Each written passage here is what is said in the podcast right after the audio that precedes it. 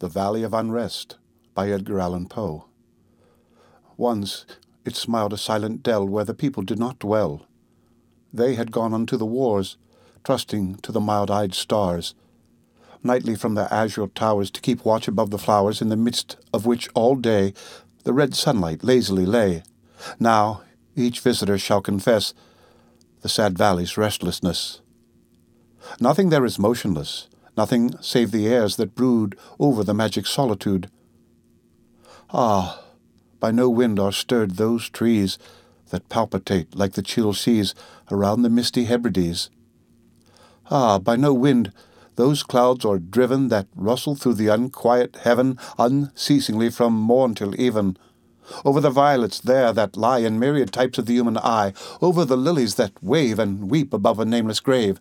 They wave, from out their fragrant tops. Eternal dews come down in drops. They weep.